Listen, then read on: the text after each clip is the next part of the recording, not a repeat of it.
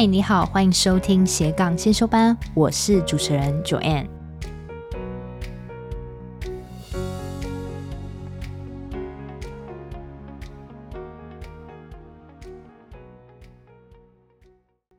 嗨，你好，这集我想要跟你探讨的是灵感搜集的方式，特别是针对如果你是内容创作者，或是甚至你是想要开启斜杠事业，但你却没有任何方向的人。因为不管你是写部落格的文字工作者，或是你是 YouTuber，或是你是像我一样的 Podcaster 主持人，你一定有遇过灵感枯竭的时候吧？这时候一定是非常痛苦，因为你不知道你下一集要产出什么内容。你别看我说我现在才出十集节目，其实我在前期就真的遇过这样的问题而感到很焦虑。那时候我就想说，哎。到底有什么方式可以让我突破这种窘境，可以让我更快搜寻到灵感来源？所以我就靠着自己摸索一些方法，跟问一些前辈的经验之后，我自己归纳出七个很实际的方式。以下呢，我绝对不会告诉你要放松去接触大自然这种鬼话，我是真的会用一些实际的工具来帮助你。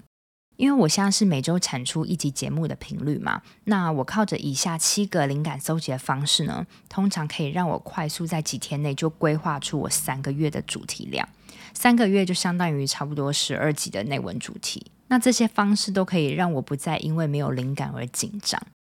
最后啊，我甚至发现，如果你还不是内容创作者，你只是想要经营斜杠，但你还没有思绪。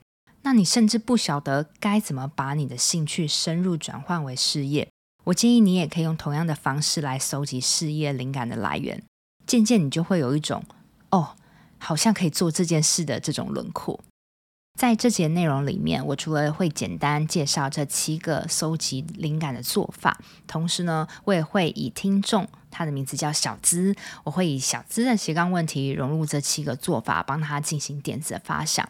我非常鼓励你在听完之后，你能给小资一些灵感的建议，因为我曾经说过，我想要认真建立一个良善的环境，想要帮助想斜杠却不知道如何开始的人，所以互相回馈真的是很重要。你今天帮助了小资，下次他也会同样帮助你。好，那我们就开始喽。首先呢，你必须要开了一个灵感银行，其实就像是替自己银行开户的概念一样。我自己习惯的做法是，我会将想到的灵感放在我 iPhone 里面的备忘录里面。那这里面我会开一个叫做“灵感银行”的资料夹，只要我想到任何的 idea 或是不错的文章、影片，我通通都会丢进去。如果你想让你的灵感银行有越来越多的储蓄，以便在未来之后可以派上用场，你就必须要定时的储蓄，让里面的内容越来越丰富嘛。好，说了这么多，重点来了，你可以透过什么方式获取灵感呢？第一个，找相关领域书籍的书名。如果你是一个没有耐心慢慢看书的人，我非常建议你，你只要到博客来的网站，然后你用关键字去搜寻书名就好了。因为每个领域它一定都会有很多的作者，有不同的角度去写书，而且通常会成为一本书的书名，这个 title 通常都是会吸引大家的。小资他有提到说，他想要开启斜杠事业，增加第二收入。那他自己的兴趣是动手 DIY 做任何事情，喜欢居家环境修缮或设计产品。那只要他可以自己动手做出某样东西的时候，他看到完成品都会觉得很有成就感跟很开心。那当我试着帮他在博客来搜寻引擎上打上 DIY 空格居家，其实你就会发现。跳出好多好多相关领域的书籍，那其中就有一本书介绍了怎么用十三款精油做出两百款的清洁消毒品，可以打造一个无毒的居家环境。诶，我觉得这就是一个很好的点子发想啊。那甚至还有一本书是一百个居家点子 DIY，哇，你光是看这本书里面就一点一堆点子给你了。好，甚至还有是教你轻松制作北欧枫木家具 DIY 等等的。所以自己搜寻之后才发现，哦，光是居家环境跟 DIY 的领域的东西有好多不同的面向。那哪一种是小资会感兴趣、想要深入耕耘的呢？建议啊，除了搜寻书名带给你的灵感之外，你也可以试着把有兴趣的书买回家读读看。那脑中的想法一定就会自然慢慢清楚了。第二个，使用 Google 或 Pinterest 关键字搜寻。我们先讲 Google，你一定用过 Google 搜寻东西。那你有没有发现，在你正要 Google 搜寻关键字的时候，你还没有按下 Enter 键的时候，下方一定会跑出几个相关的关键字。例如呢，我打上居家修缮，那下面一定会自动跑出居家修缮工具，或是居家修缮课程。如果我打上居家环境，下面就会自动带出居家环境消毒。居家环境健康、居家环境过敏防蚊等等，那为什么会出现这些类似的关键字呢？是因为大家在搜寻相关领域的东西，大家同时也是在乎那些话题，所以因此你也可以用这些关键字去触发。例如小资就可以发展出如何透过居家消毒来打造健康的环境。这些虽然都是小小的领域，但是都非常有可能成为变现的管道。还有就是要推荐 Pinterest，那这是一个国外的网站，你需要以英文搜寻，我相信大家对它也不陌生，很多设计者也会用它来找灵感。例如小资，你可以在上面打上 DIY ideas for the home creative，就会看到很多 DIY 的创意文章啊或图片啊。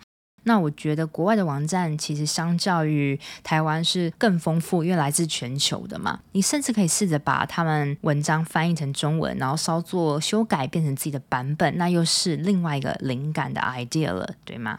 那第三个，我想要告诉你的是，使用 Google Trend。Google Trend 是怎么样的平台呢？就是 Google 它自己研发出来的。那你可以透过 Google Trend 知道说。每年度每个国家最常搜寻的关键字是什么？那你甚至可以知道啊、世界发展的趋势。其中呢，Google Trend 还会提供你很多意想不到、很有趣的趋势哦。我刚刚试着看一下，Google Trend 告诉我说，在二零二零年，全世界都有人搜寻冥想。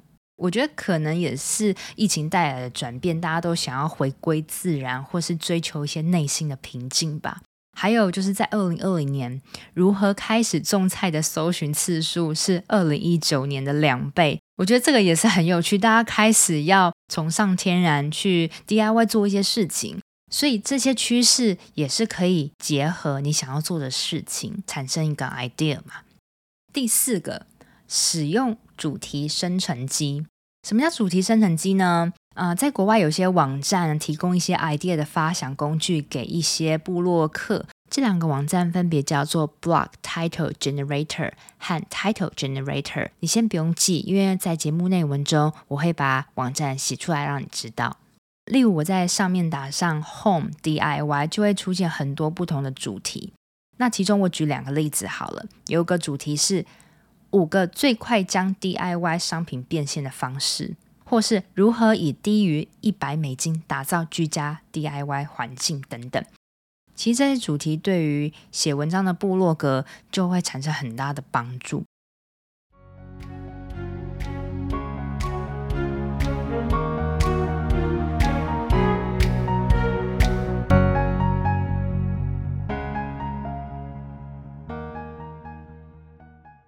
第五个，走出门，多参加社交活动。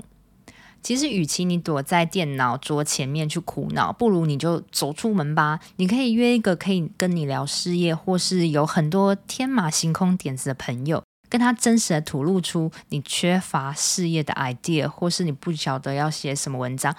若是针对小资，我可以建议他，你问问朋友，在居家环境生活里面，有没有哪一部分是一直很想要改善的？例如说，如果朋友他一直想要把家里的阳台空出来，变成一块疗愈的空间，而不只是晾衣服的空间，那小资也可以透过帮朋友规划出种花造景，另外加鱼池的小阳台啊。起初你可以先从免费的服务做起来，那之后慢慢累积能力跟你的作品。同时，我也非常建议小资固定一个月参加一到两次的活动。因为会来参加某领域活动的人，通常他的同质性比较高，那可以彼此交流对方在做什么、靠什么赚钱，那又可以建立同领域的人脉。就像我在帮你找灵感的时候，我就同时搜寻到特力屋他办的活动，那这个活动完全可以对齐你跟我说的你在乎有意义价值观的活动。他们办了一个教大家如何利用再生的家具进行修缮。然后他们把这些家具送给弱势族群或独居老人。或许你也可以参加这种活动。一开始，你先不要想着要靠这些东西要怎么赚钱，而是要先从得到帮助别人获得的成就感开始。那你靠这样慢慢耕耘久了之后，我相信除了你修缮的技能会大幅提升之外，你也会更懂得贴近市场跟人心。那这些过程带给你的心理富足感，绝对绝对会对你第二收入的影响很有帮助。所以参加活动真的是一个最快累积人脉跟想法的管道。第六个，follow 相关领域的社群和观察底下网友的留言。通常你仔细观察网友的留言，你都可以发现他们的回馈跟疑问都是还蛮真实的。就例如小资喜欢居家 DIY 跟环境的修缮嘛。那你就可以加入同样也在讨论相同属性的社团。那你可以观察哪一则贴文是反应比较热烈的，那你就大致可以知道说哪一种 DIY 的模式跟风格是市场喜欢的嘛。